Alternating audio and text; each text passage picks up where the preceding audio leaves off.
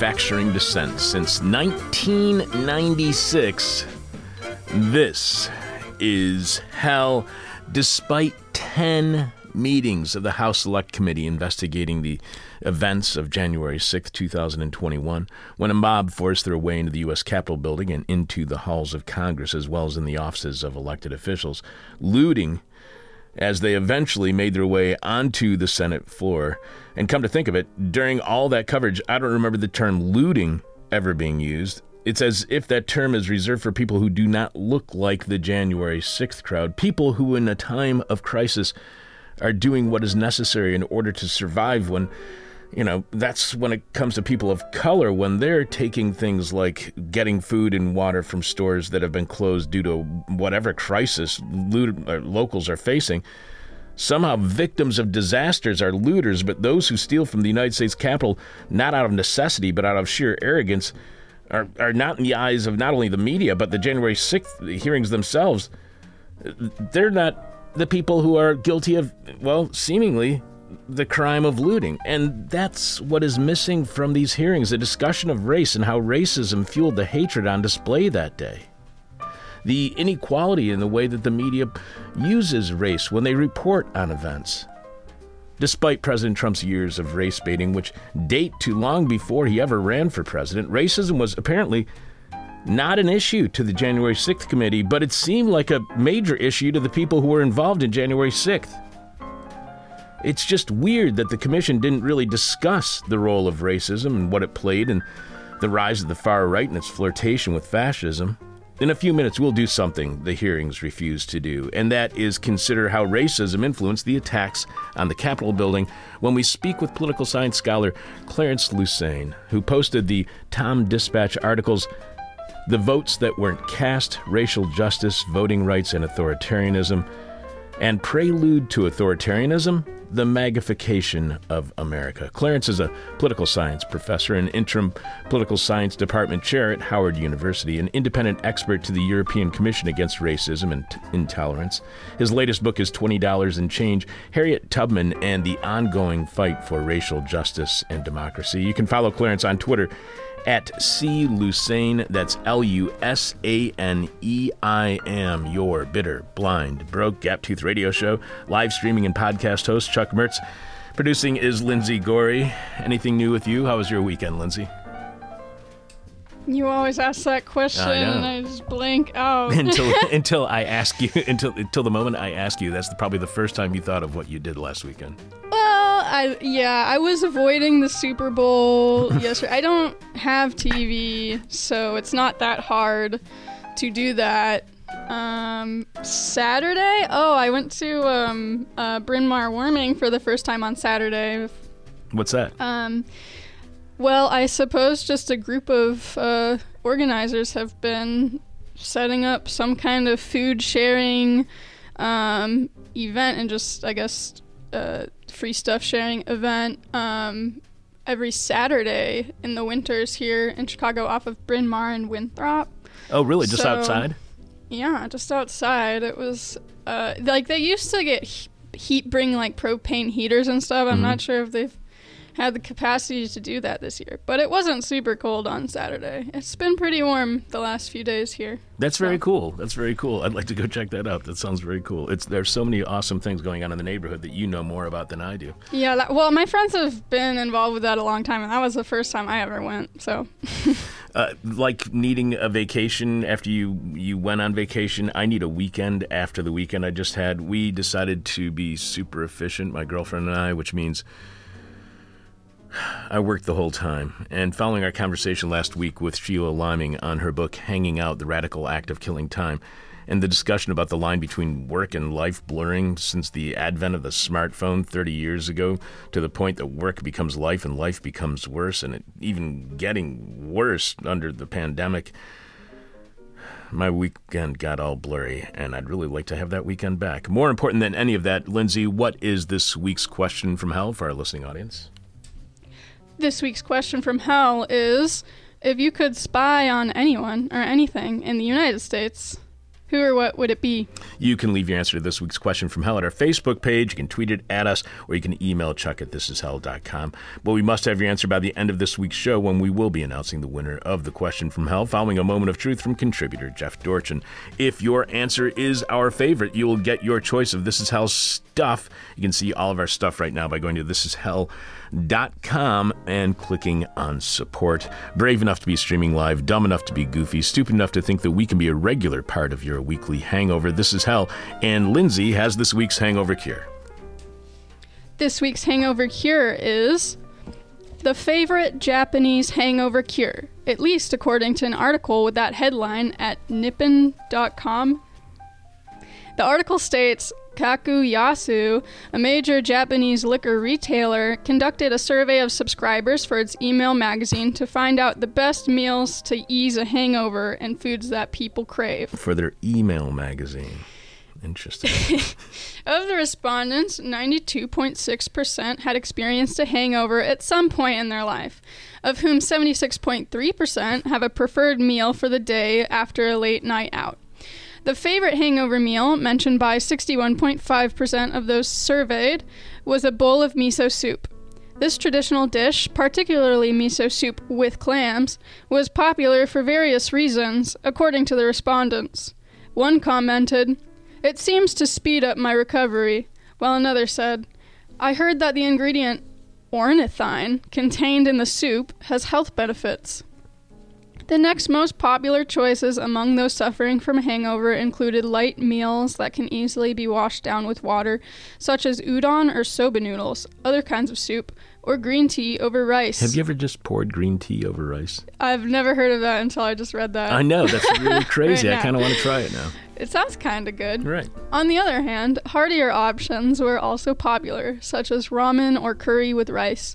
One reason curry was popular is that the spices stimulate blood flow and perspiration, and turmeric helps to break down alcohol. That makes this week's hangover cure miso with clams. Although it sounds like it's actually curry. is the actual cure there, but whatever.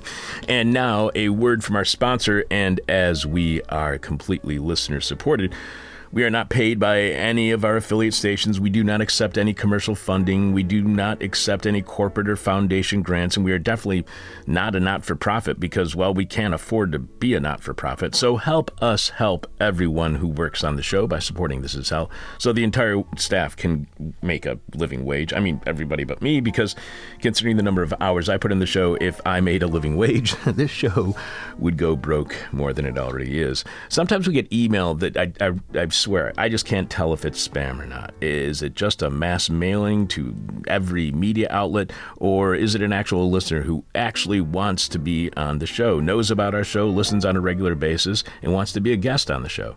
And I'm not certain what this one is. We got a message via Facebook, so that implies that it's at least somebody who follows us on Facebook. And it says, Hey there, my name is Sam Shane, author of Education Revolution Media Literacy for Political Awareness. I'd love to come on the show and discuss my recent book if you'd have me. Now, it's possible he is a listener, as he is a former journalist and wrote for the Kennebec Journal in Kennebec, Maine. And we have a lot of listeners in Maine for whatever reason.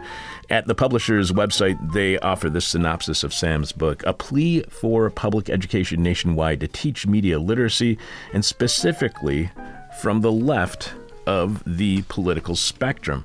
And he has a quote of endorsement from a past guest on our show, Ben Burgess. So, how can we find out if we are actually being spammed or if this is a listener who is legit and wants to be on the show? Well, here's how. Sam, if you hear me reading your message on the show, contact us and we'll talk about having you on the show. Otherwise, I think this might just be spam. We also got uh, something that I'm pretty certain is spam, but they keep emailing me over and over, so maybe, again, maybe not. I don't know. Jack, if that is their name, writes hello, which is always a red flag for spam because who starts an email with hello?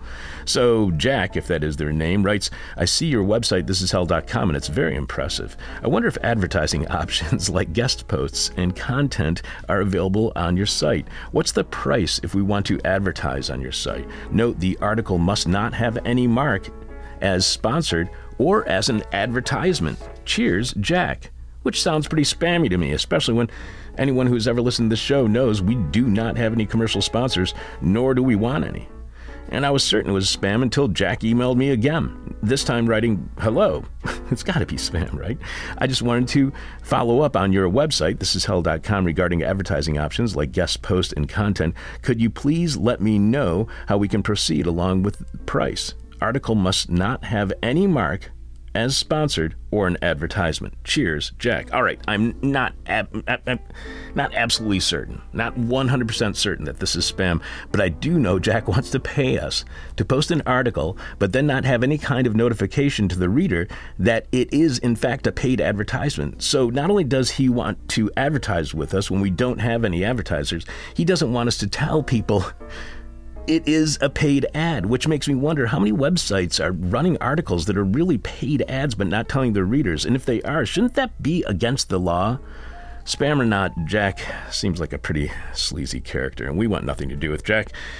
If that is their name, you can email us, message us via FBook, DM us via Twitter, and if you do, and you are not a bot, like Jack maybe, we'll likely read whatever you write to us on air. Coming up on the show, the racist truth about the January about January 6th that the House hearings refused to consider.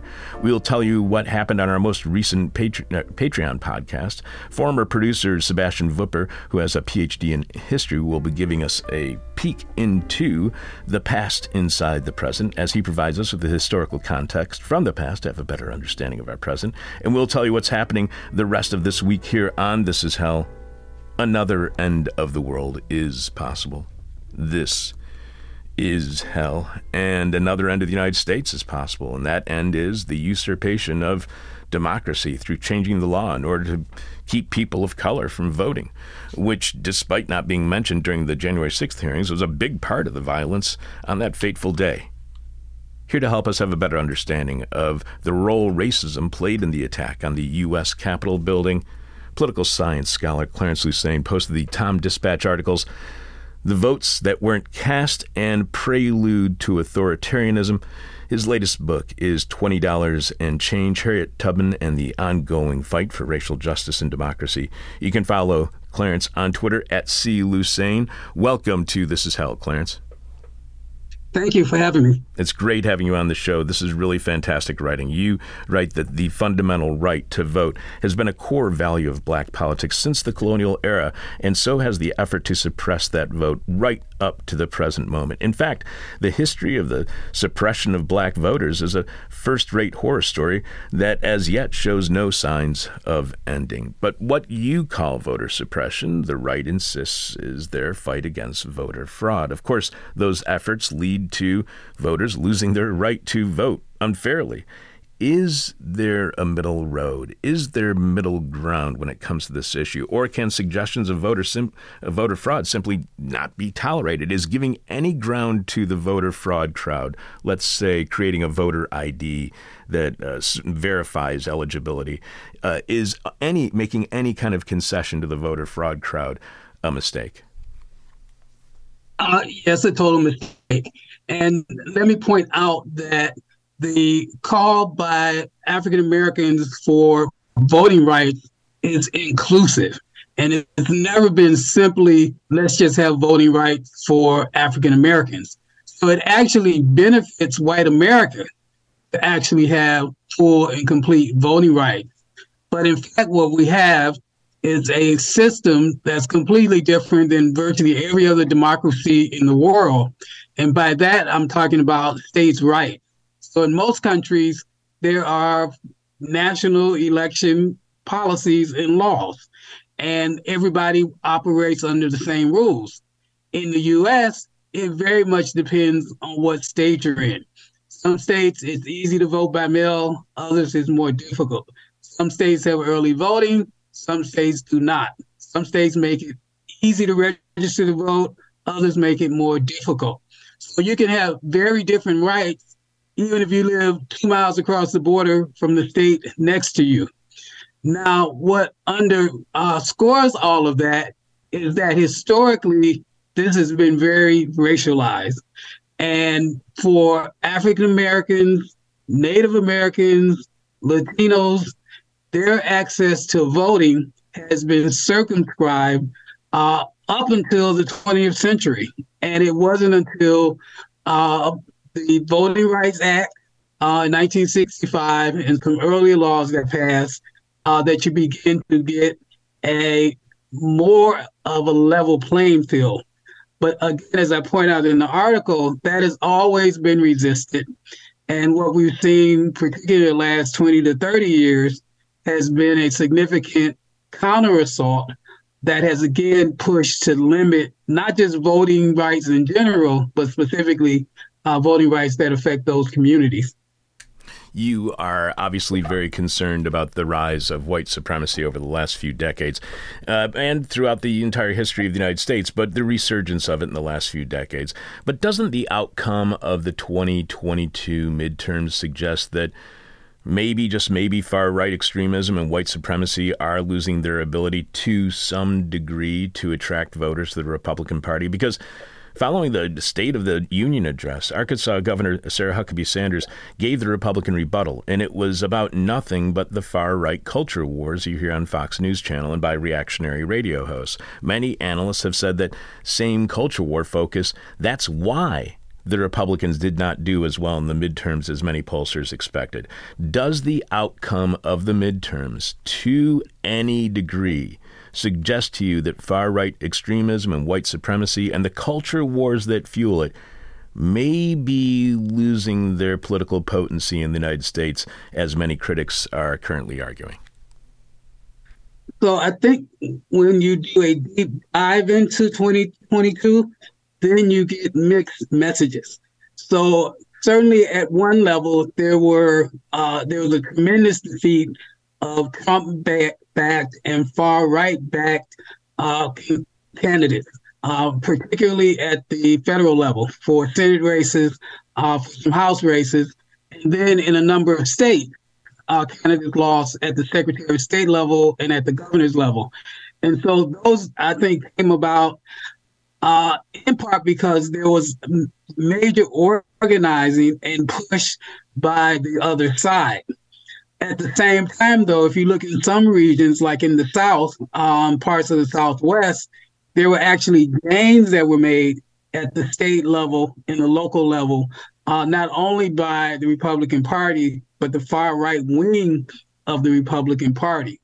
And what we're seeing is that uh, people are voting uh, and being successful uh, against uh, for democracy, uh, not because of these voting laws, but in spite of them even though they've passed uh, uh, more restrictions on people's ability to vote, who have come out and basically uh, got around those re- restrictions. People have been willing to stand in line longer.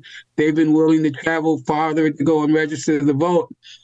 As a result of that, what we're seeing are voter suppression laws that now don't have to do with just voting, but with the administration of voting that even if people overcome those obstacles, there is a uh, backstop where you will have officials who would simply decide they're going to throw out certain votes or they're going to uh, game the system in a way uh, that benefits uh, the Republicans, regardless of what the vote was. Uh, and you had mentioned earlier uh, what I written about uh, white supremacy uh, in the, the article I published, uh, it was actually adequate because there were uh, some uh, areas that I could not even mention because was, the article would have been 85,000 words. Uh, but for example, in the 2022 election, one group that was very active, particularly in Georgia and a number of places, was America First Legal, which I didn't mention in the article.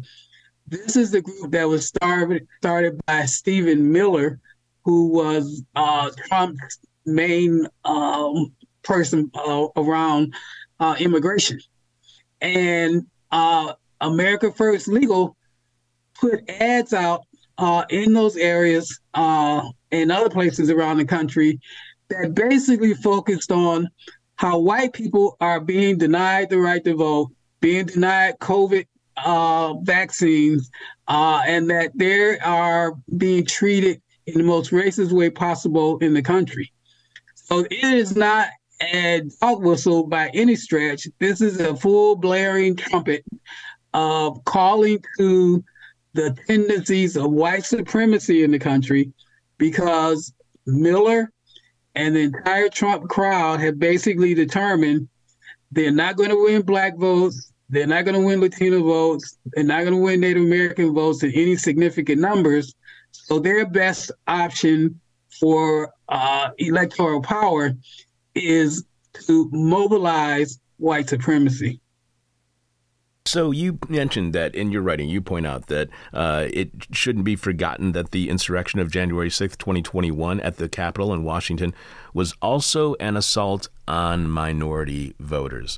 How was January 6th an assault on minority voters, and to what extent has the public been informed that that is the case. Did January did the hearings, for instance, did it ever come up in the uh, January sixth House Select hearings that race played a role in the January sixth, two thousand and twenty one assault on the Capitol? So there were multiple ways in which uh, that dynamic uh, expressed itself. So in the hearings themselves, uh, the topic did come up. We saw it, for example, when there were uh, witnesses who had testified how they came under attack by the Stop the Steal movement.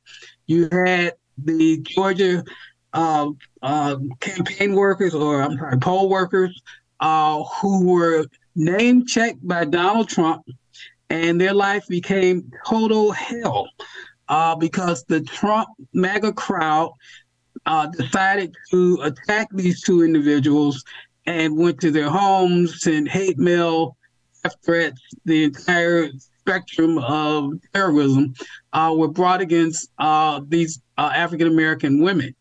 Uh, but they testified that they were doing their jobs, and Trump decided that he would uh, name them because he knew that that would fire up uh, his crowd. And that was part of the larger strategy of going after areas in the 2022 election, in the 22 in the 2020 election, uh, that voted overwhelmingly against Trump uh, in swing states. So in Michigan, it was Detroit. In Georgia, it was Atlanta. In uh, Wisconsin, uh, it was Milwaukee. Uh, so a state in, in, in Philadelphia, uh, in Pennsylvania, is Philadelphia. And so those uh, states were targeted, but specifically black areas in those states or areas where there were black voters uh, were targeted.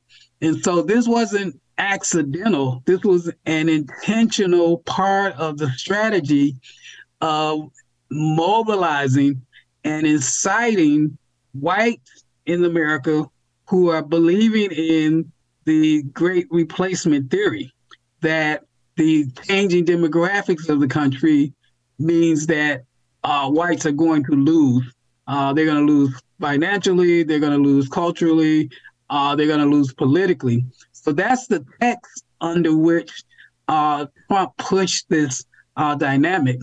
And then what happened on January 6th was the overwhelmingly white crowd, the crowd was you know, 90, 95% white, uh, when it attacked the Capitol, part of that was specifically the way in which it saw black police officers, uh, black people who were working in the Capitol, uh, all fi- all reported uh, being called the N word uh, and having other kind of abuse. And again, that's consistent with what the Stop the Steal and what the approach of the Trump administration and Trump himself had been uh, kind of all along. So the January 6th committee had a lot that it could have uh, into the report that not only did it uh, what Trump did, but the context and the overall drive. Uh, my sense is that there was a reluctance to do that, primarily coming from Liz Cheney, uh, who may have saw that as distracting from going after Trump. But I think it's also because there's a hesitancy to say that it's not just the Trump body the Trump leadership it's not just the Republican leadership, but that there's a base in this country disproportionately tied to the Republican Party now that embraces white supremacy and will continue to do so. So, what does that say to you about our current conversation on race, our current public political conversation on race, when race cannot be discussed in a hearing where clearly racists, uh, an investigation where clearly racists were were involved? What does that say about our current conversation, about the limits to that current conversation when we can't bring up race because we're afraid of that it's politically radioactive? Well, I think it says something about the, the political leadership in the country uh, that has attempted to uh, avoid that very difficult but necessary uh, discussion.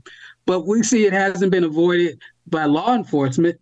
The uh, FBI has said clearly that the principal threat to domestic terrorism is white nationalism and these white supremacist movements. And we've seen that uh, manifest itself in uh, mass killings, uh, in the way in which uh, politi- black political and um, political leaders of color are, are under threat.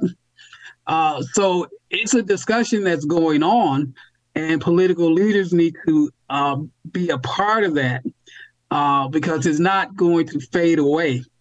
And it's not just based on, as I think some Democrats argue, that because of uh, people are in rural areas, people are working class, people are poor, they're looking for someone to blame. Uh, I think it goes well beyond that. And there's a cultural and ideological history in the country that has not been broken. This is why in 2023, we're still dealing with the Confederacy and Confederate statues, Confederate monuments, buildings that are named after Confederate leaders uh, still exist in 2023 because the country never fully resolved what the Civil War was about, and therefore it should not be embraced in any way, shape, or form. You can't imagine in Germany, buildings being named after Himmler, or if you're in Cambodia, you're going to name some school after Pol Pot. Uh, it simply means you do not embrace these efforts that try to destroy your country. Do you think that is the goal of the far right? Uh, is the goal of the so called anti critical race theory crowd that they want to leave the Civil War unresolved? I think there's a political goal, and there the means in part to that goal is how you shape the narrative about history and how the country has evolved, who's been important in the country, who has not been important, whose uh, culture and politics matter. And so the attacks on this history really about the politics of today. And so it's pretty clear that if there is a genuine understanding of what has been the history in this country of African Americans, Latinos, Native Americans, women, LGBTQ communities, that it requires some remedies policy wise to address the legacy of all of that history. But if you erase that history and you project a mythology that everybody is treated equal, has been equal, then it doesn't require you to do anything. I think that's what's really uh, driving uh, the far right uh, in many ways is finding the means by which it can uh, create the narratives that benefit what they're trying to do at this point. You also point out that for years, Republican lawmakers at the state level had proposed and, where possible, implemented voter suppression laws and policies whose impacts were sharply felt in communities of color nationwide. According to the Brennan Center for Justice, at least 19 states passed 34 laws restricting access to voting, laws invariably generated by Republican legislators. These included bills to limit early voting, restrict voting by mail, and even deny the provision of water to voters waiting for hours in long lines, something almost universally experienced in black and poor communities. So, are these desperate moves by a political party and a political movement that sees a bleak future due to a demographic shift in the United States? Because while some may think that's good news that there's a bleak future for conservatism, when things go like when the future doesn't look so great, often those who are desperate are very unpredictable and potentially dangerous. Is voter suppression a desperate act, and to what extent do you believe that da- that you know desperation can become dangerous? Yes, I think it can become. Uh, we've seen it become uh, very dangerous. Uh, it's dangerous uh, in a couple of ways. It's dangerous to democracy uh, we basically move increasingly towards a situation where people are no longer picking politicians, politicians are picking people.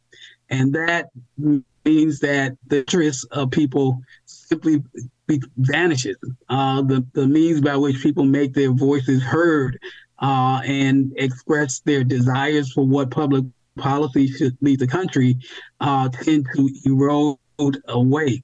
And so we should be very concerned uh, that that uh, has become the choice uh, for too many in the Republican Party. And there are other choices. Uh, the Republican Party can begin to address its policy agenda in ways that actually are favorable by uh, not just people of color, but by working people, uh, people in general. they decided that the path of, of choice is to limit the uh, way people vote uh, and to take control of administrating uh, elections. Where it becomes even more dangerous, though, is that the anti democratic elements in U.S. society and the authoritarianism uh, that that will breed uh, gets oxygen. And there's a lot of data showing that when given the choice, far right voters, conservative voters will often say, if it's a choice between giving up some democratic rights and maintaining our policy agenda, they're willing to do the uh, latter, the, the um, former. And so that means that they are willing to suppress uh, people's democratic rights. And that could be uh, very violently uh, enacted. So there should be some concern. Uh, these elements aren't just going to fade away. Uh, they really have to be addressed uh, in the strongest legal terms uh, and make it clear that it is completely unacceptable uh, to uh, try to implement either legally or illegally undemocratic and autocratic kinds of policies. So you were mentioning that the Republican Party could choose to make policies, could choose to develop policies that were attractive to people of color instead of trying to suppress a vote in order to have political power. How much do you think the Republican Party, though, depends upon not developing policies attractive to people of color for whatever success that they have? Do you think that that is a major part of their success? And when and without that, if they were actually doing good, making develop, developing really good policies for people of color, how much would that damage them? Uh, so, so again, I think uh, part of that we just don't know because uh, we haven't seen it. But historically in the country, the Democratic Party, the Republican parties uh, have evolved, and they've never been uh, uh, homogeneous. So what we saw with the early development of the Democratic Party, that it very quickly became the Party of the South, the Party in Defense of Slavery, uh, and held that within the Party in Defense of White Supremacy, uh, and held that position uh, for decades and decades and decades. Uh, the Republican Party starts off as a party of Northern industrialists whose interests coincide with the elimination of slavery. And so it develops as a party, part of which is very much committed to an industrial business agenda uh, and what all of that means, but also part of the party uh, that was very abolitionist uh, against slavery. Uh, and that we saw develop all the way until early parts of the 20th century. But then the Democratic Party began to change. Uh, the northern part began to be very different from the southern part. Uh, the Republican Party began to move away from what I would argue were some of its uh, anti-racist, uh, pro-inclusive agenda to a much more conservative one, and then we end up where we're at today. So these parties aren't uh, totally uh, consistent, and you know they have not been just one uh, in one frame throughout. Uh, so to me, it's not as much about the party as much as what particular policies are being advocated at the moment, and who do those par- who who's benefit uh, who benefits from those uh, policies. So the Republican Party could very much say, for example, on voting rights, we think it would be great that everybody in the country has an uh, equal and fair uh, and easy way to vote, regardless of what state you're in, regardless of what party you're in. Uh, everybody should have an easy way to vote. That is not a hard lift, but if your agenda is you do not want everybody voting because you know that will not uh, sustain the agenda that you're advocating, then you will not advocate for that. So that's where I think we're at. You, we are speaking with political science scholar uh, Clarence Lusane, who posted the Tom Dispatch articles, The Votes That Weren't Cast, Racial Justice, Voting Rights and Authoritarianism, and Prelude to Authoritarianism, The MAGAfication of America. You point out how Republican Wisconsin Elections Commissioner Robert Spindell, one of three GOP appointees on the six person commission that oversees that state's elections, he openly bragged that the well thought out, multifaceted plan, that's in quotes, he said the well thought out, multifaceted plan of the Republicans had resulted in a dramatic drop in black voters in the 2022 midterm elections, including in Milwaukee, the state's largest city, which is about 40% African American. And you also point out that Republican state legislators in Texas alone filed 14 bills on January 10th, including one that would raise penalties for illegal voting, whether committed knowingly or not. More ominously, one Texas proposal would fund the creation of an election police force exclusively dedicated to catching those who violate voting or election laws. That unit would be similar to the draconian election police unit created in Governor Ron DeSantis' Florida as part of what is functionally becoming a regime dedicated to a version of right wing terror. So, are these police, is this all part of that multifaceted plan that Spindell, Commissioner Spindell, was talking about to take over state Supreme Courts, as they're trying to do in Wisconsin right now, to gerrymander, as they are doing in Wisconsin right now, to create election police, suppress voting in communities of color, all backed by the legal system? Because if this is a legal system enforcing racial inequality, is this to any extent an apartheid system. Oh, it certainly is, and I'm uh, uh, uh, unfortunately convinced uh, that we will see a growth in what's going on in Florida. Uh, we, you know, political scientists talk about uh, state trifectas, and by that we refer to states where the uh, state house, the state uh, senate, and the governor's office are all controlled by one party. Uh, what we have in 2023, um, there are 22 states where there are trifectas, and all of those states are pushing uh, far right policies, not just around elections, but around abortion, around immigration, around workers' rights, uh, and so forth.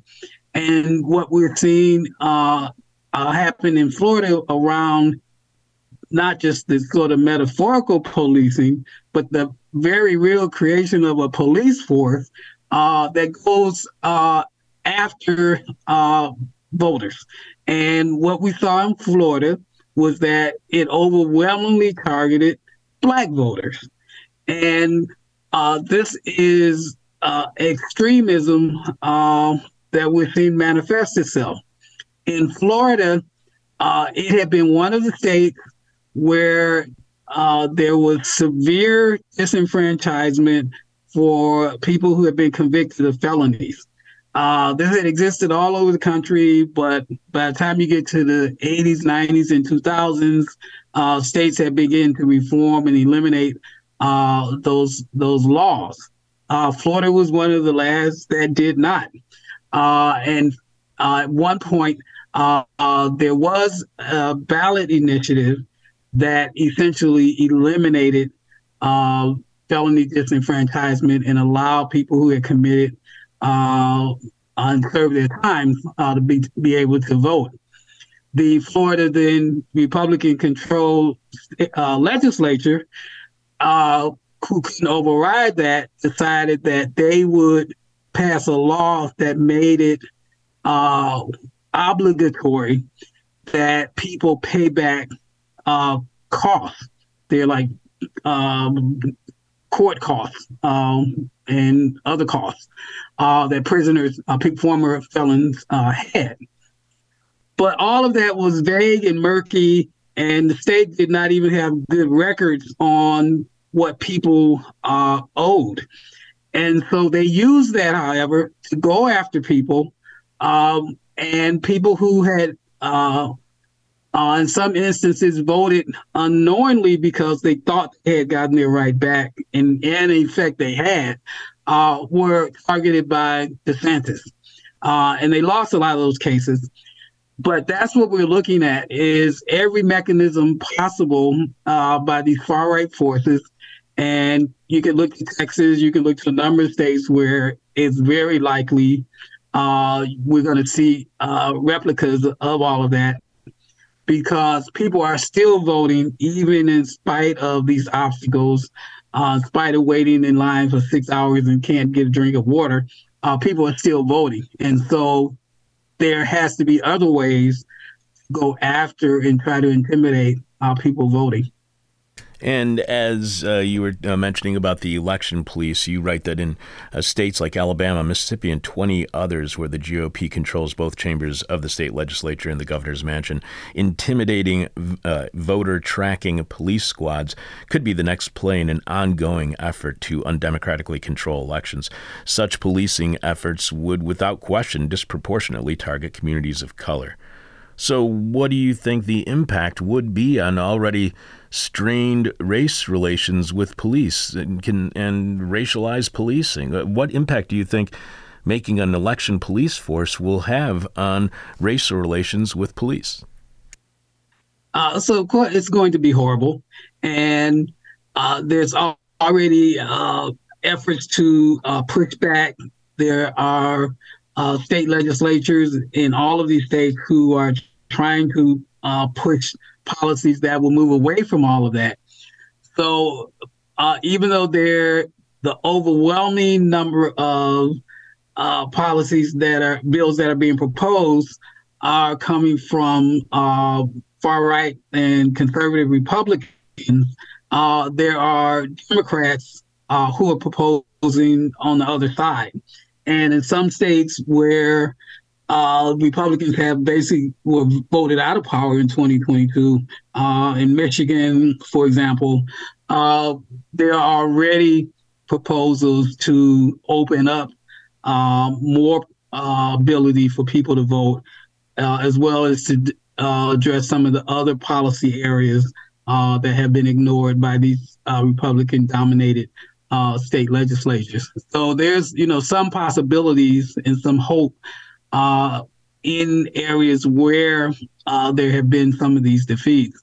But I think the South is, is going to remain a, a major concern uh, for a while because if you look at Alabama, Louisiana, Mississippi, uh, Georgia, somewhat less of a degree, um, but some all those states, uh, there there's a pretty uh, harsh effort coming from uh, Republicans who control those state legislatures and those governorships. So, in your opinion, uh, how sustainable is a political strategy, uh, you know, that the Republican Party may be embracing at this very moment, uh, political strategy of manipulating the voting process as a uh, party platform and as a strategy to win elections? Is it self-destructive, or can it, in the long term, succeed?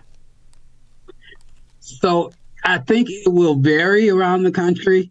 And part of it will be the degree to which there are repeated defeats, even in the areas where those strategies are being tried.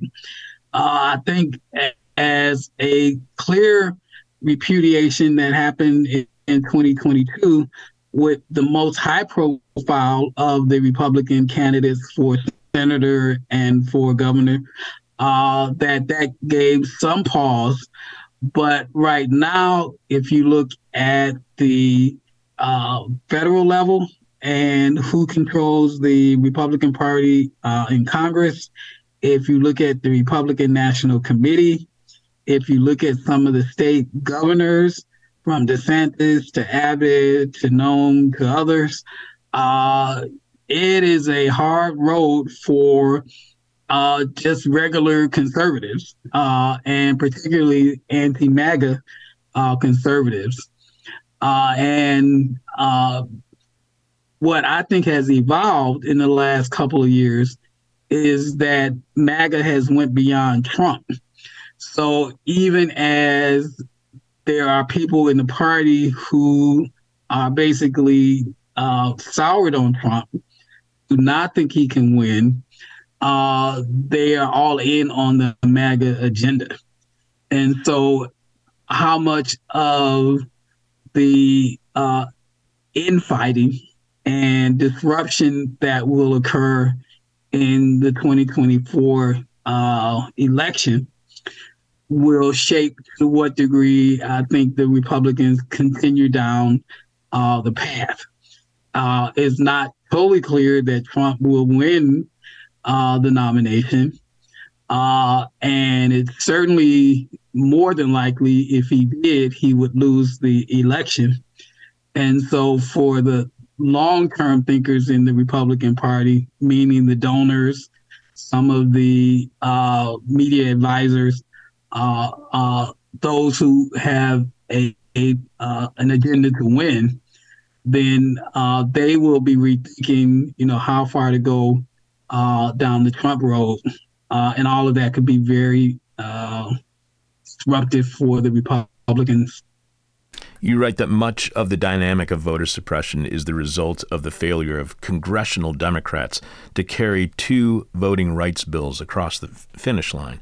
Black activists are all too aware that the Democrats blew the opportunity to pass such legislation during the last two years when they controlled both chambers of Congress, even if by the slimmest of margins in the Senate. But why would Democrats not move forward on voting rights bills? That could benefit them, that would likely help their vote totals on election day. What would, to you, what explains this? What would seem like the Democratic Party shooting itself in the foot?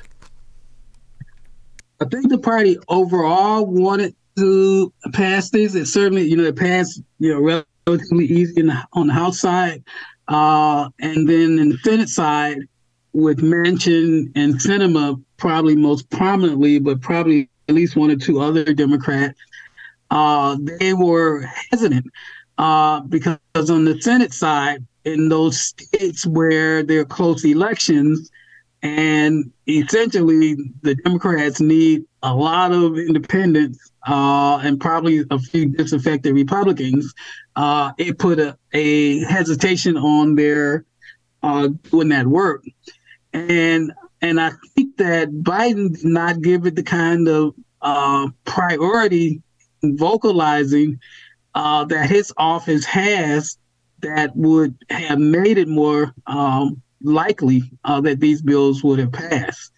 And it's again not that clear why Biden would not have seen the uh, interest and value of pushing through these bills, uh, because now there's almost no possibility uh, that they will get pushed through. Uh, either on the uh, Senate side that the Republic that the Democrats control, but you still have resistance from uh, Manchin and Sinema as well as uh, filibuster. And then on the Republican Republican control House side, it's just a non-starter. Uh, so there's an opportunity that uh, is gone, and what's actually likely to happen is the Supreme Court is going to put even more restrictions and more hits on uh, voting rights uh, coming out of this term. So it's going to be more of an uphill battle uh, than even two years ago. Um, uh, by the time we get to the uh, end of this spring.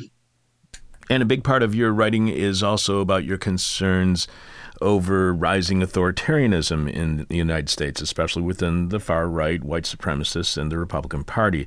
And you cite the International Institute for Dem- Democracy and uh, Electoral Assistance that argued the United, quote, the United States, the bastion of global democracy, fell victim to authoritarian tendencies itself and was knocked down a significant number of steps on the democratic scale during the 2020 election. Do you think the public here in the United States recognizes these authoritarian tendencies? And do they relative to the rest of the world? Does the rest of the world recognizing that the United States is slipping towards authoritarianism more so than even here, here in the United States we may recognize? So I do think the rest of the world is looking and is raising these issues.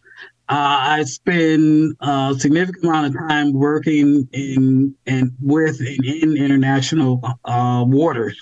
And one question that I'm consistently asked is how far is the country going to go down that road?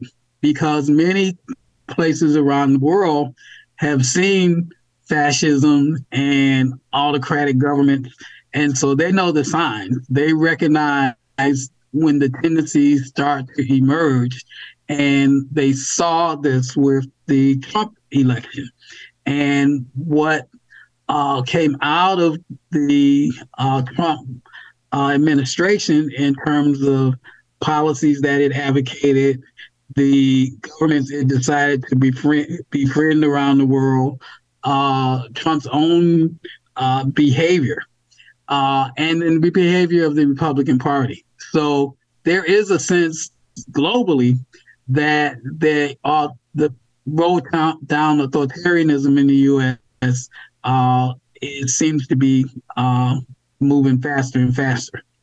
Uh, in the country, there is more uh, confusion about the issue that many conservatives, uh, some, uh, genuinely believe that some of the policies they're pushing are necessary, uh, even though they recognize that they're undemocratic.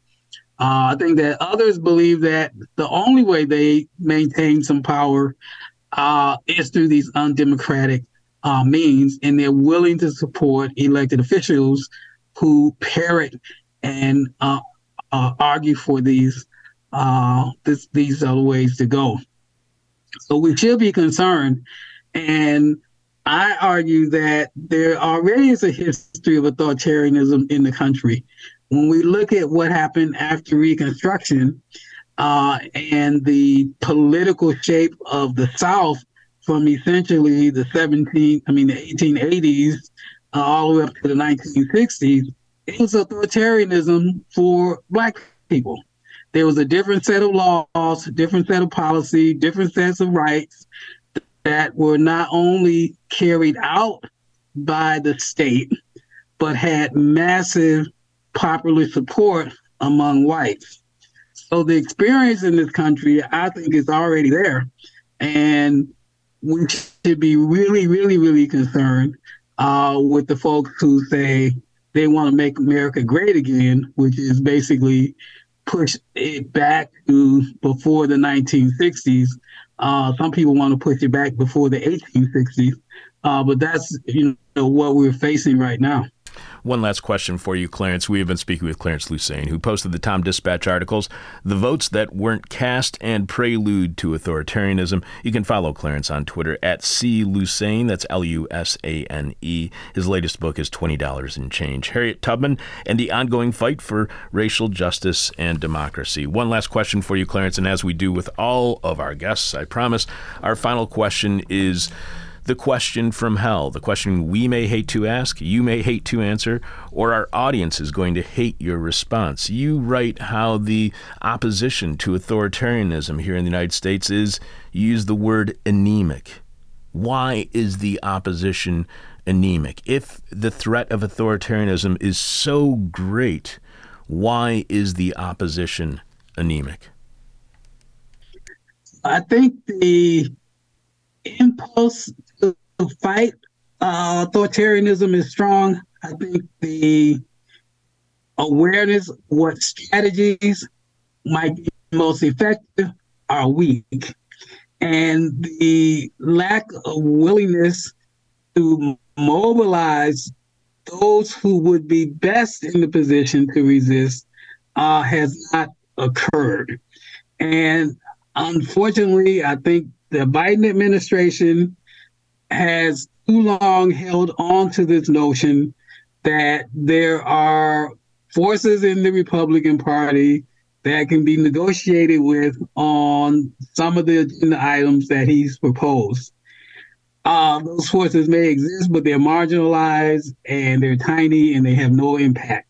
And so it means uh, being in a uh, uh, being prepared to be committed to the total war uh, with these forces who really will uh, impose uh, some of the worst policies uh, that the country has ever seen. Clarence, thank you so much for being on our show. I really enjoyed your writing thank you. Dispatch, and I look forward to having you back on the show in the future now that I have your email address. It was the biggest mistake you ever made was give me your email address. Okay. So thank you very much. I really enjoyed the conversation. All right. Thank you, Clarence. Staring into the abyss so you don't have to. This is hell. If what you just heard from Clarence on the role racism plays within the Republican Party politics and policies, and what it played on January 6th, despite the commission never discussing it, if you that made you realize that yes, this really is hell, show your support by becoming a subscriber to our weekly bonus Patreon podcast, which streams live on Thursdays at 10 a.m. Chicago time and is podcast shortly after at patreon.com slash this is hell. And you're going to want to, uh, I haven't talked to Lindsay about this yet, but you're going to want to tune into this week's uh, Patreon podcast because there's a chance, there's a chance that I'm going to be interviewed during the Patreon podcast. When you do become a subscriber to This Is Hell on Patreon, you get a discount on all of our merchandise, plus you get access to over 350 past Patreon podcasts. Last week on Patreon and available right now at patreon.com slash this is hell for subscribers, the sheer amount of denialism we must engage in to survive under capitalism and within the United States is absolutely staggering if you stop to think about it, which I know I don't because the more we do stop to think about all that denialism we must endure, the more maddening it is. We must deny U.S. history. We must deny its impact on our society. We must deny any shortcoming of capitalism. We must deny the dangers posed by our actual living environment. We must deny that we ingest and whatever is what we have, must deny what we ingest and whatever is in the food and we eat and the water we drink. Hell, even what's in the air we breathe. We must be in constant denial in order to function. And if we refuse that denialism, we are labeled as unpatriotic or un-American.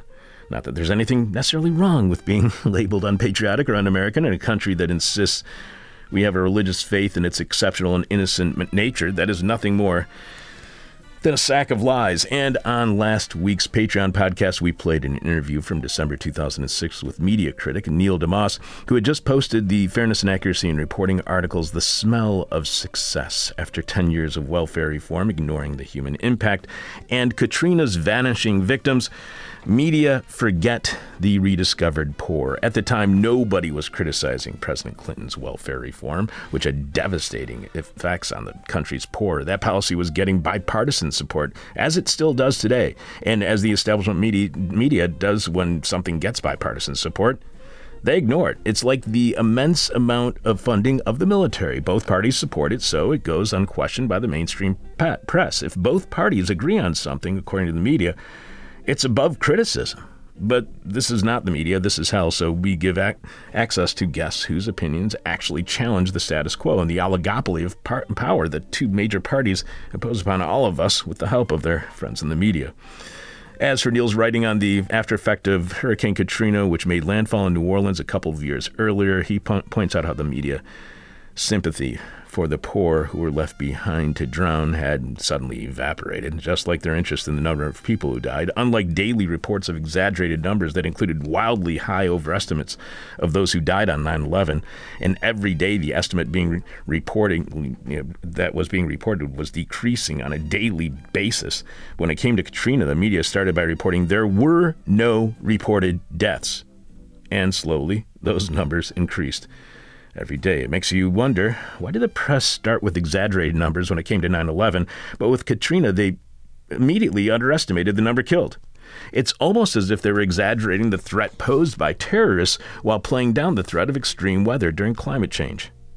But the only way you can hear me talk about the denialism we are surrounded by every day and hear a 2006 discussion on the media's horrible coverage of welfare reform and Hurricane Katrina is by subscribing to This Is Hell on Patreon at patreon.com slash this is hell. Lindsay, please remind us what is this week's question from hell and please tell us how our listeners are responding so far. This week's question from hell is if you could spy on anyone or anything in the United States, who or what would it be? Do you have any answers for this? I do. I mean, I think clearly the answer is the CIA, the CIA or the FBI or whoever. But specifically, I've had really bad paranoia lately about like people doing twin studies and like I'm like the research out there is really bad about twins and I feel like that just can't be I mean, I last night I was up late reading about what um, how the Nazis invented twin studies um, and all that involved. So I figure there probably are still creepy weirdos do, like who think about that kind of stuff. Man, I but still, I still want you to do a podcast on twins. I still want you to do one. someday, as soon as I can process it myself. Okay, how are our listeners are responding so far? uh, let's see. We have um, on Patreon. Yeah. That's what we're doing now. If you could spy on anyone or anything in the United States, who or what would it be? Eric says the NSA. Let them see how it feels. It totally makes sense. exactly. Jeff Dorchen says the gods and Santa. I am curious about what is Santa up to. he probably has a massive surveillance system. The, uh, or is Santa a god? Is my question for uh, Andrew M says, "What would he spy on?" Uh, New York State's Cannabis Advisory Board want to catch them shaking hands with John Boehner. Okay.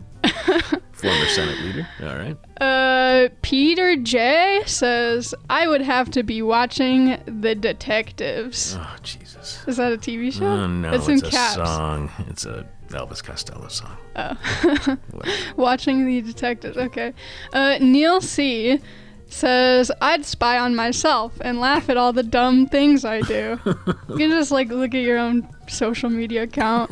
Where that's is where all your dumb things are. They're all cataloged and neatly organized for you. Mm-hmm. And last on Patreon, thanks to all our Patreon members here, uh, Braden says, I'm gonna catch those bastards making crop circles. Can I say that on the radio? Yeah, sure know. you can. Sure, bastards. Sure, bastards, bastards. That's just a person with unmarried parents. bastards. There's nothing wrong with being a bastard. It's fine. Uh, so uh, those are, are all, of, all of our responses on Patreon. We'll get to the ones from Facebook and Twitter. And if more of our Patreon patrons post their responses on Patreon, we'll be reading those as well. Uh, we give our Patreon patrons now first crack at the question from hell. We announce it at the end of our Patreon podcast. So tune in for the entire interview, and then you can hear the Patreon, uh, the question from hell on our Patreon podcast. And you can see it every week in our at our uh, site, patreon.com slash this is hell, if you are a subscriber. And again, the person with our favorite answer to the question from hell wins any piece of merch that they want. But you, we have to have your answer in, just remember, before the end of this week's show. We're announcing the winner after Jeff Dorchin, in The Moment of Truth. We'll have more of your answers to the question from hell later this week. Speaking of the past, it's time for our weekly segment, The Past Inside the Present, with Dr. Sebastian Vupper, who has a PhD in history and gives us the historical context from the past that we need to have a better understanding of the present. Take it away, Sebastian. Uh, Sebastian was in my Zoom chat a minute ago, but now I don't see him here. So Uh, let me read something and see if you can me- uh, situate Okay, the just- situation over there. Situate the situation. One more thing I wanted to mention, though. I'm not sure if you watched the big military industrial complex celebration of brain injuries or not. But they ran two ads that really confused me. The first was a long winded ad with a superstar athlete uh, talking about teamwork and seemingly pumping up a team before a big game. But in the end, it was an ad for cognac, and I don't know what teamwork you need to drink cognac. In fact, I would argue drinking alcohol is not a team sport. Although others may encourage you to drink, you do not need teammates to actually drink. The other ad that I could not figure out for the life of me was an ad for, well, I have no idea. They just kept saying, spend like a billionaire. They ran this ad a few times, spend like a billionaire. And I have no idea what that means. So I, I looked up the advertiser online and could not find anything. So I searched for the tagline, spend like a billionaire, and again, nothing. All I can imagine is they were advertising runaway, rampant economic growth and the idea of people going deep into debt. None of it made any freaking sense to me whatsoever. Do we have Sebastian yet? no, he said he needed to reboot his Zoom. Uh, Zoom didn't see any audio devices, so Well, why don't we, while we're waiting for that, why don't you tell us who is going to be on the show the rest of this week? tomorrow we are going to have award-winning freelance writer Boyce Upholt, who wrote the New Republic article, "The Frightening Cost of Cheap Eggs." It that's a creepy, creepy article because we should not have this easy access and this low of cost of eggs, and there's a reason why, and it's not something that's good. Yes, the rest of the title is "Why Paying More for Eggs Can Save Us from Another Pandemic." Go figure, right? Yes. And uh, who's our uh, last guest this week? Uh, we have Elizabeth Samet, author of Looking for the Good War, American Amnesia, and the Violent Pursuit of Happiness. Elizabeth is a professor of English at West Point. And because she is, I have to read a disclaimer during the interview, during the intro, during the interview, every time I reintroduce her, that the opinions that she is sharing with us are only her opinions and not those of West Point. Thank God. but, you know, it's Let's just. get West Point on the show. exactly. So I guess that's a good thing, I guess. That's Yes. a very good thing, I would imagine. Any I'm news from. surprised they let her have her own opinions, to be honest. to be honest, that's a good point. I know. I was really surprised that the person who wrote that book about how the American pursuit of happiness causes violence uh, and looks and that leads to war. I mean, I was kind of surprised that that person was from West Point. And so when she said, "Well, you're going to have to read the statement," I was like, "Well, that makes sense because otherwise you wouldn't have a job anymore." So do we have Sebastian yet? yes. The past inside the present. Hello. It is still February in America, and uh, that means it is still Black History Month. Get in, don't get comfy. Uh, this won't be pretty. This is part two of a four part series on Black history, and today I will be talking about the failure of Reconstruction. As I said last week, my approach to Black History Month is strongly informed by my being German, and that means that I do not highlight African American achievement and I do not talk about how things have always gotten better for Black people in this country. Other people do that, and that is generally a fine thing to do. I, however, am a German historian who is very aware of my own country's very dark pasts, and I also firmly believe that this country needs to reckon with its respective own very dark, dark pasts even if there is a lot of kicking and screaming and dragging by the hair involved, oh, making this sound kinky. Uh, because even in Germany, where we do an overall decent job of educating the population about the collective sins of the past, people still harbor certain misconceptions. And to some degree, that is understandable because nobody enjoys facing, uh, facing their pasts or misdeeds or the misdeeds of their ancestors. It's just not a very fun thing to do, but that shouldn't be at all an excuse for so many reasons. Uh, because unless a nation is collectively in agreement about having screwed up in the past, there can be no real reckoning with that past. Not really, you know, like it gets hard to do better in the present. And that wound then will always be open. So uh, let's dig in, shall we?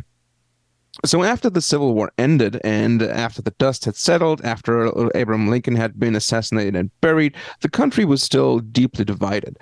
Only now the defeated South was under military occupation, with Union soldiers being down there to ensure that nobody got any strange ideas about rising up again or denying the freedmen and women and everyone in between their newly granted constitutional rights. But of course, things weren't quite that simple because keeping keeping troops stationed in the South was not a politically popular thing to do. And then there's also the fact that Lincoln had picked Andrew Johnson as his running mate. Um, and uh, yeah, as basically as a compromise to mollify the border states who were still in the Union, um, Johnson was a Southerner, and now that Lincoln had been assassinated, his vice president became the new president. And as a Southerner, he was not very much interested in keeping the South down after the war. And how far this went is well illustrated by the fact that as president, he frequently opposed congressional legislation that was aimed at forcing Southern states to comply with things like the 13th and 14th Amendments. Congress repeatedly passed laws that required overriding Johnson's presidential veto. And for the most part, things looked pretty good for the freed people in spite of that. Um, even and even though horrific violence was still boiling under the southern surface. In the years immediately following the Civil War, many places in the former Confederacy elected so called Reconstruction governments, which meant black people voted in politicians who represented their interests for the first time. In some parts of the South, that meant that for the first time in history, black people elected black political representatives. And these Reconstruction governments, however, had to, by and large, be protected by military force because, well, while they were democratically more democratically than local governments before and after, they were a constant thorn in the side of the white ruling class in the South. And as time went on, they became less and less tenable. So why did then Reconstruction ultimately fail? So, Reconstruction, the process by which the southern states were supposed to be rebuilt and remodeled and then readmitted to the Union, ultimately failed because of several reasons. I mean, that's a real duh thing to say because there is never really any single thing in history that happens for only one singular reason because truth evades simplicity. That's just not how things work. Um, so a key problem uh, in in the failure of Reconstruction was that Ulysses S. Grant, who succeeded Andrew Johnson in the presidency, was also not a great president, even though he had generally better intentions than his successor, uh, than his predecessor. My bad. Uh, but the political realities were setting in. Grant's administration was ridden with corruption scandals that eroded his authority. And then, to make things worse, an economic crisis struck in the early 1870s. And as is the case so often uh, today, still, the voters blamed the sitting president for the misfortunes that now befell them. And this resulted in the Democrats making huge gains in the 1872 midterm elections. And I don't have to remind people that this is not the modern Democrats. This is before the Southern strategy of the Republicans. So this is, yeah, I don't know. Just people people get weird about this. Um, Anyway, so that the Democrats gain making huge gains, combined with the general northern wariness of having to keep financing the expensive military occupation of the South, paved the way for Reconstruction's eventual failure. What proved the final nail in the coffin was then the contested presidential election of 1876, where because of shenanigans and irregularities, the election results just remained unclear for months and months and months. Uh, basically, a new civil war was sort of like looming because you know, it, it like one side cried that the election was stolen, the other side was like, well, but what about this here and that here? And then after months, of deliberations, Republican candidate Rutherford B. Hayes agreed to compromise, which included ending the military occupation of the South and effectively ending Reconstruction. And this, in combination with the Great Railroad Strike in the summer of 1877, were the fin- were then the final things that ended the attempt to make the South play nice.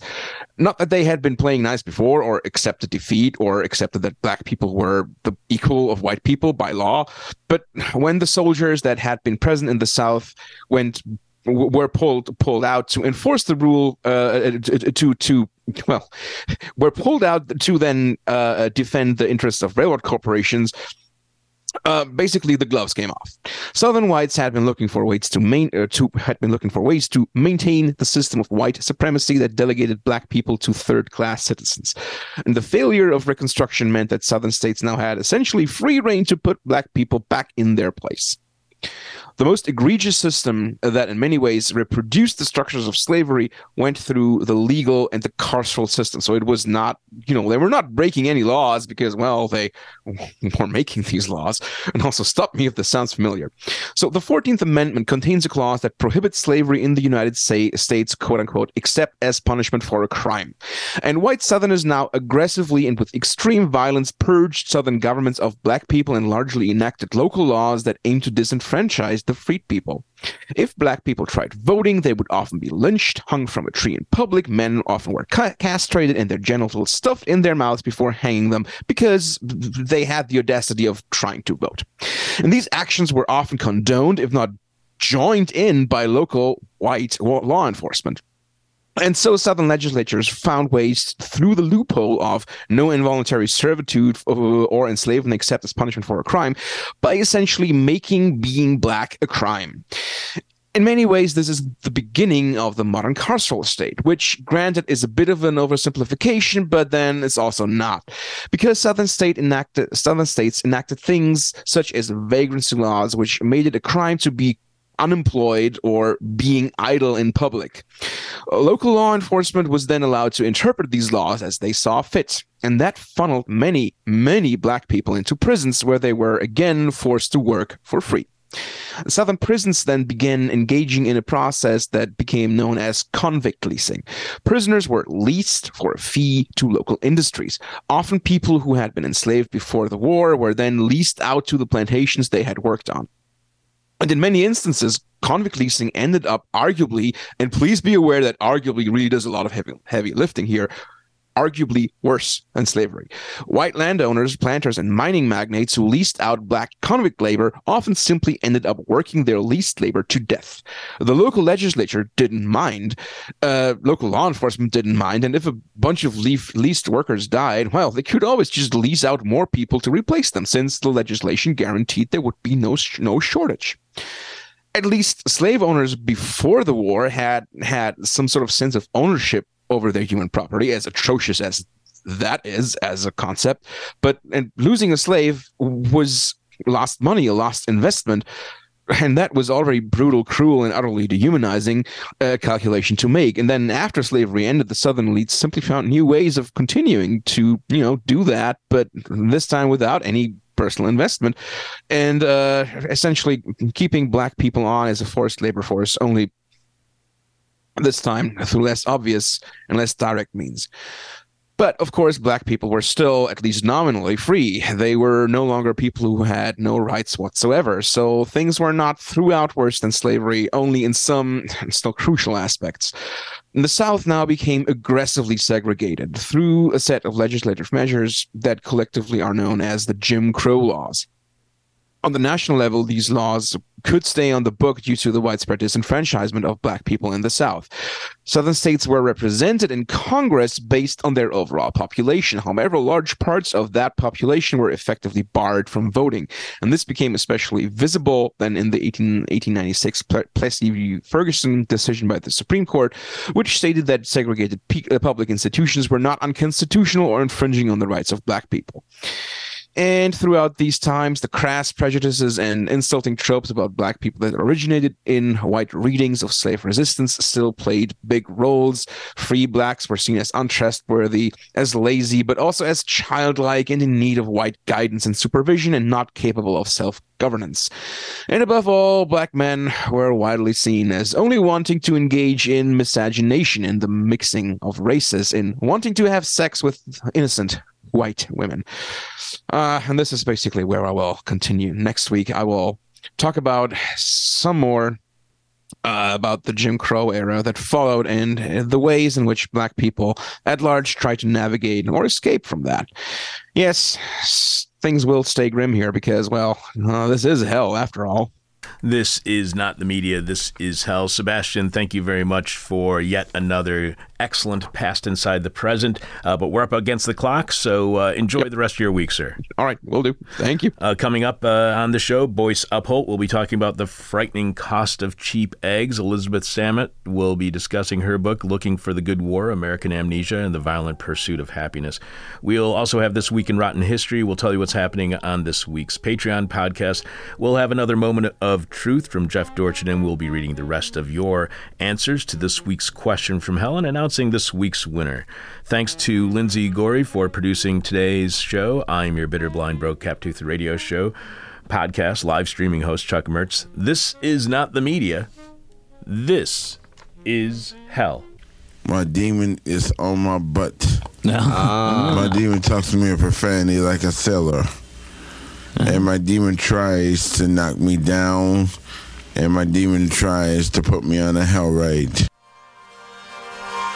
Thank you for listening to This Is Hell. For more interview hell and to support the show, visit thisishell.com.